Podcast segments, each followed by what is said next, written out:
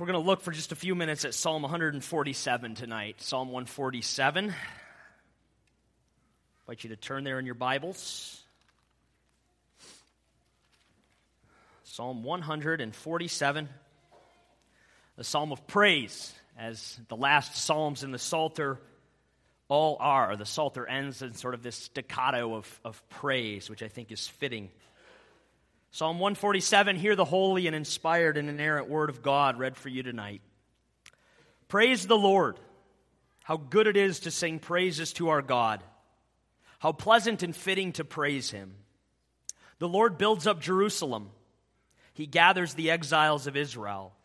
He heals the brokenhearted and binds up their wounds.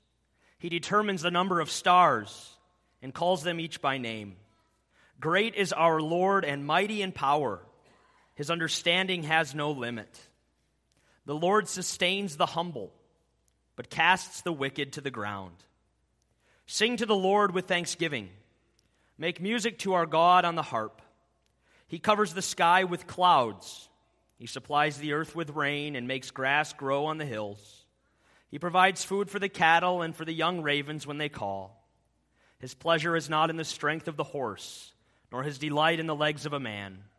The Lord delights in those who fear him, who put their hope in his unfailing love. Extol the Lord, O Jerusalem. Praise your God, O Zion, for he strengthens the bars of your gates and blesses your people within you. He grants peace to your borders and satisfies you with the finest of wheat. He sends his command to the earth, his word runs swiftly. He spreads the snow like wool and scatters the frost like ashes. He hurls down his hail like pebbles. Who can withstand his icy blast? He sends his word and melts them. He stirs up his breezes, and the waters flow. He has revealed his word to Jacob, his laws and decrees to Israel. He's done this for no other nation. They do not know his laws. Praise the Lord. This is God's word read for you tonight. Well, as I mentioned already, and as you've probably heard today or this weekend on Memorial Day, uh, we technically do not celebrate veterans in general, but it's a holiday that is specifically focused upon those who've made the ultimate sacrifice for our country. Right? It's a holiday focused on those who lost their lives in the field of battle, those who paid the ultimate price for our freedom. Now, I don't think I'll find anyone here tonight who uh, thinks that it is wrong for us to um, remember and honor those who've lost their lives for our nation. No, this is a good thing for us to do, to remember these people, to honor them, to celebrate them, to thank God for them. It's a fitting thing for us to do, it's an appropriate thing for us to do. To do anything less would be ungrateful. In Psalm 147, we read about something else that is good and right and proper for us to do, uh, and it's praise the Lord. Right? It's praise the Lord. We see that in verse 1. Praise the Lord. How good it is to sing praises to our God. How pleasant and fitting to praise Him. According to the psalmist here, there's just something right about worshiping God. Something fitting, something pleasant, something good. I'm guessing many of us have experienced this rightness in our own lives. I'm guessing many of us can resonate with the psalmist's words in verse 1. Yes, we, we get it. It is good to praise God. It is pleasant to praise God. It is fitting to praise God. When I'm praising God, when I'm worshiping Him, I feel like I'm doing what I ought to be doing. When I praise God, I feel in some strange way like all is right in my world, all is right in my soul. Perhaps you've, you've realized that. I've certainly realized that. Right? And of course, that's because it's what we were created to do. Right? We, were, we were created to worship and to praise God. And so, yes, when we praise God, it is good and it is right and it is fitting. There's just, there's just something about it that makes sense. The psalmist says that in verse 1. But from here, he he goes on to give us reasons to praise the Lord. The psalmists, they, they always do this. They call on us to praise the Lord, and, and then they give us reasons to praise the Lord. And the psalmist in, in Psalm 147 gives us, well, we might say three reasons to praise the Lord. First, he tells us to praise the Lord for his work in creation. That's verses, you see that in verses 4 and 5. He determines the number of the stars and calls them each by name. Great is our Lord and mighty in power. His understanding has no limit. Verses 8 and 9, he covers the sky with clouds. He supplies the earth with rain and makes grass grow on the hills. He provides food for the cattle and for the young ravens when they call. Then verses 15 through 18, he sends his command to the earth. His word runs swiftly. He spreads the snow like wool and scatters the frost like ashes. He hurls down his hail like pebbles. Who can withstand his icy blast? He sends his word and melts them, stirs up breezes, waters flow. In these verses, the psalmist is saying, You need a reason to praise the Lord? Look at the world. Look at creation. Look at all that God has made and look at how He sustains all that He's made. He gives food for the cattle, young ravens, even when they call. One thing I love about, about you folks in this area is that you have a, a wonderful ability to praise God for creation. You folks appreciate creation, and we could maybe, maybe tie that to your connection with farming and things of that nature, which many of you, even if you're not in it anymore, have sort of grown up and been a part and you've planted things in the ground, you've watched it grow, you've spent time in the fields, you've seen sunsets. I see dicks on the field up here at 11:30 at night. You've seen moonrises and stars, right? I'm sure all of you are out there, but you see it all. Right? And you guys you guys appreciate creation. You look upon it and your hearts are filled with praise for the creator. It's one thing you're good at. And certainly we might say it's the benefit of living in a rural area. We seem to have a deeper awareness of God's glory in creation and, and, a, and a more profound ability to thank God for his creation. Secondly, the psalmist tells us to praise the Lord for his tender mercies. Verse 3 He heals the brokenhearted and binds up their wounds.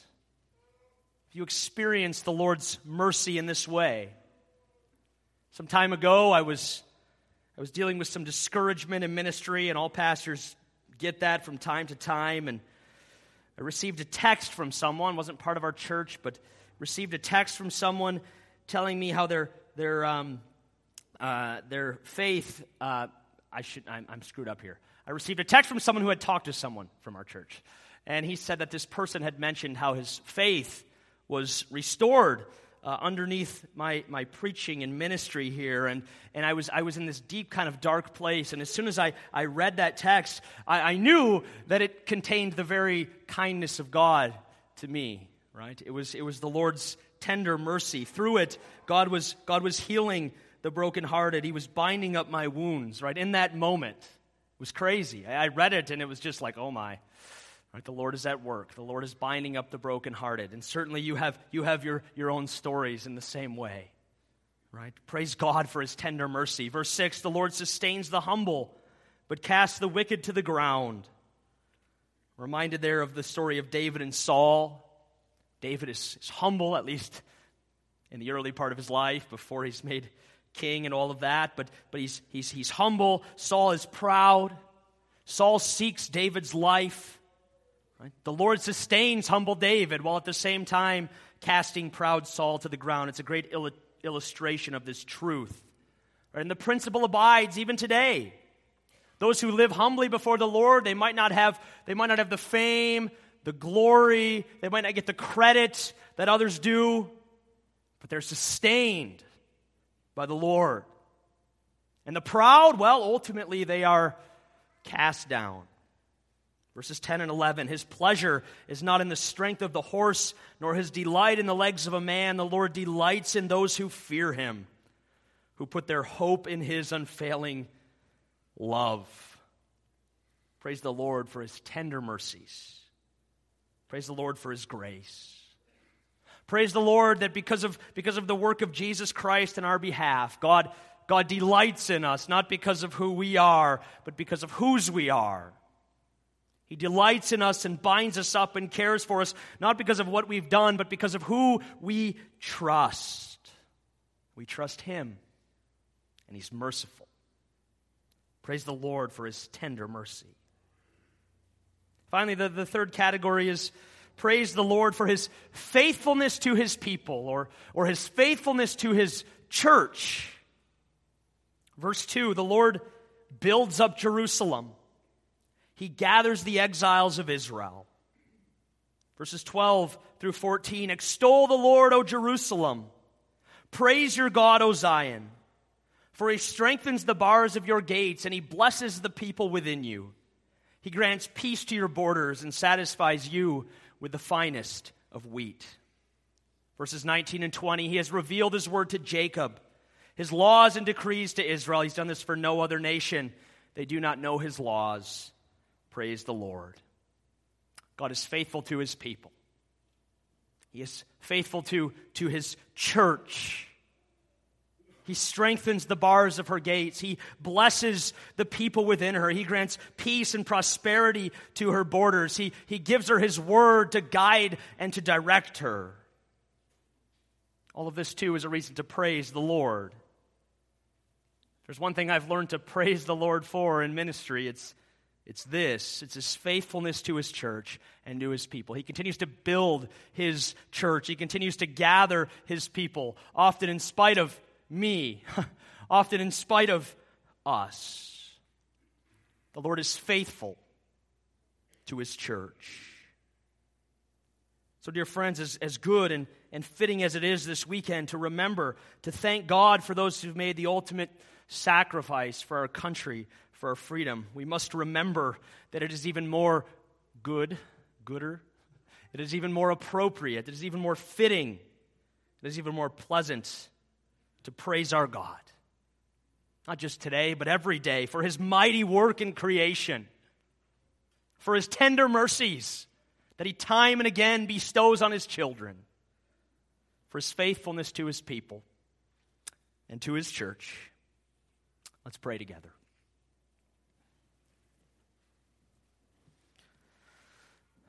Lord God, it is fitting to praise you. It is good to praise you.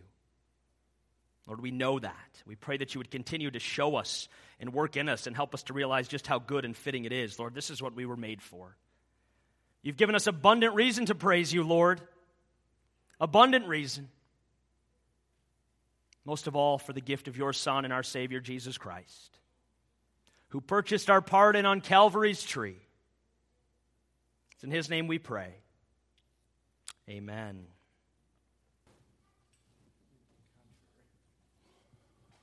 All right, everybody. We've been enjoying a great night of worship, praise, great message from the pastor.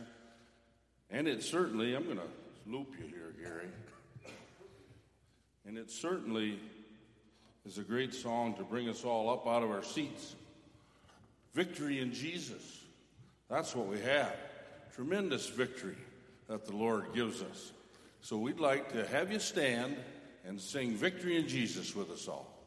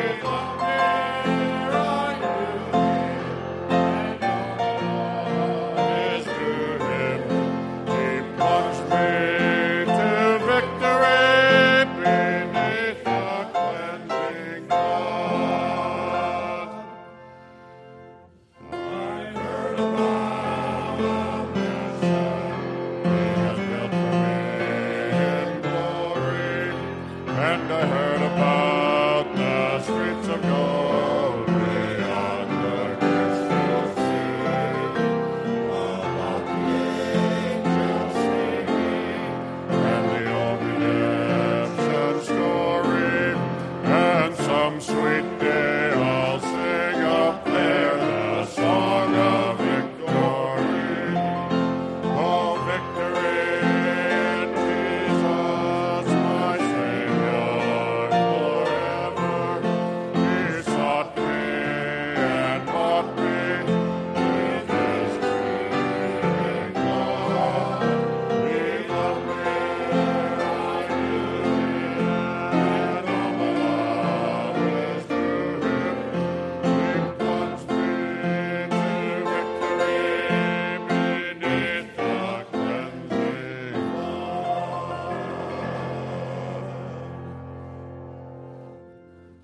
Get us going, right?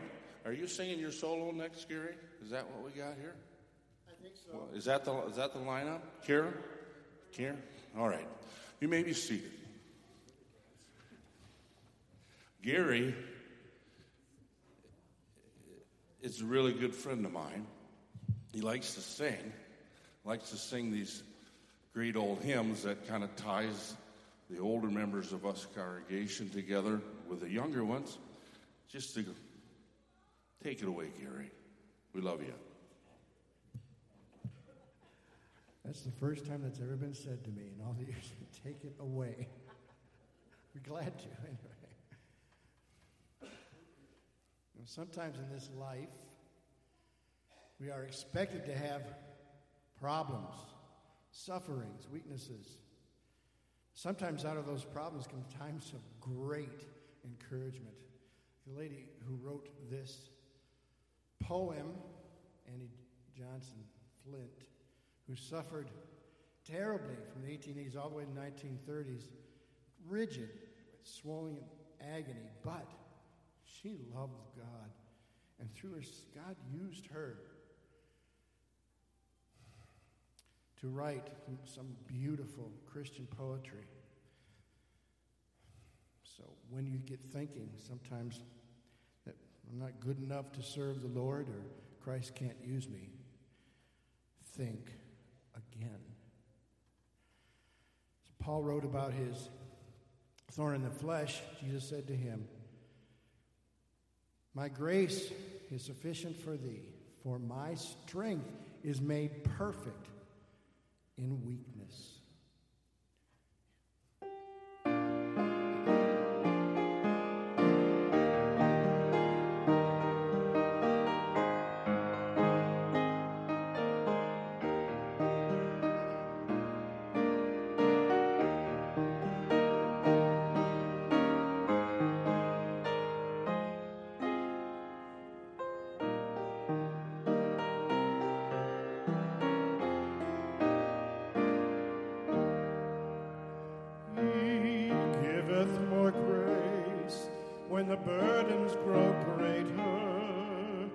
He sendeth more strength when the labors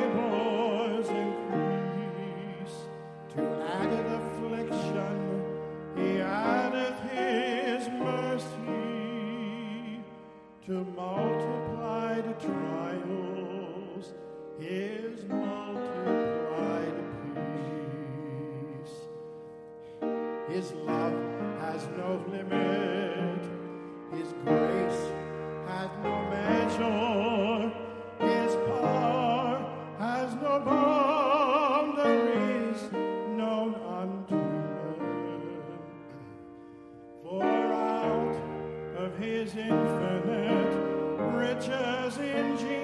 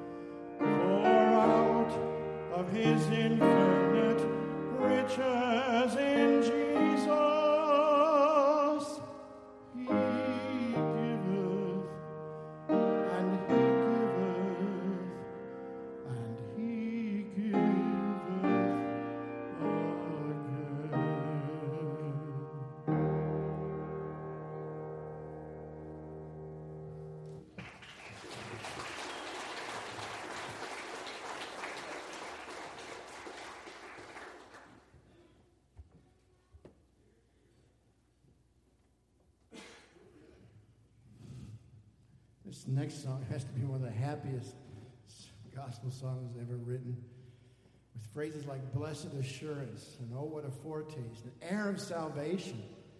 What a great song of assurance of what we have in Christ. It always cheers me up. How about you? Can it cheer you up? You need it. You cheer me up, Gary.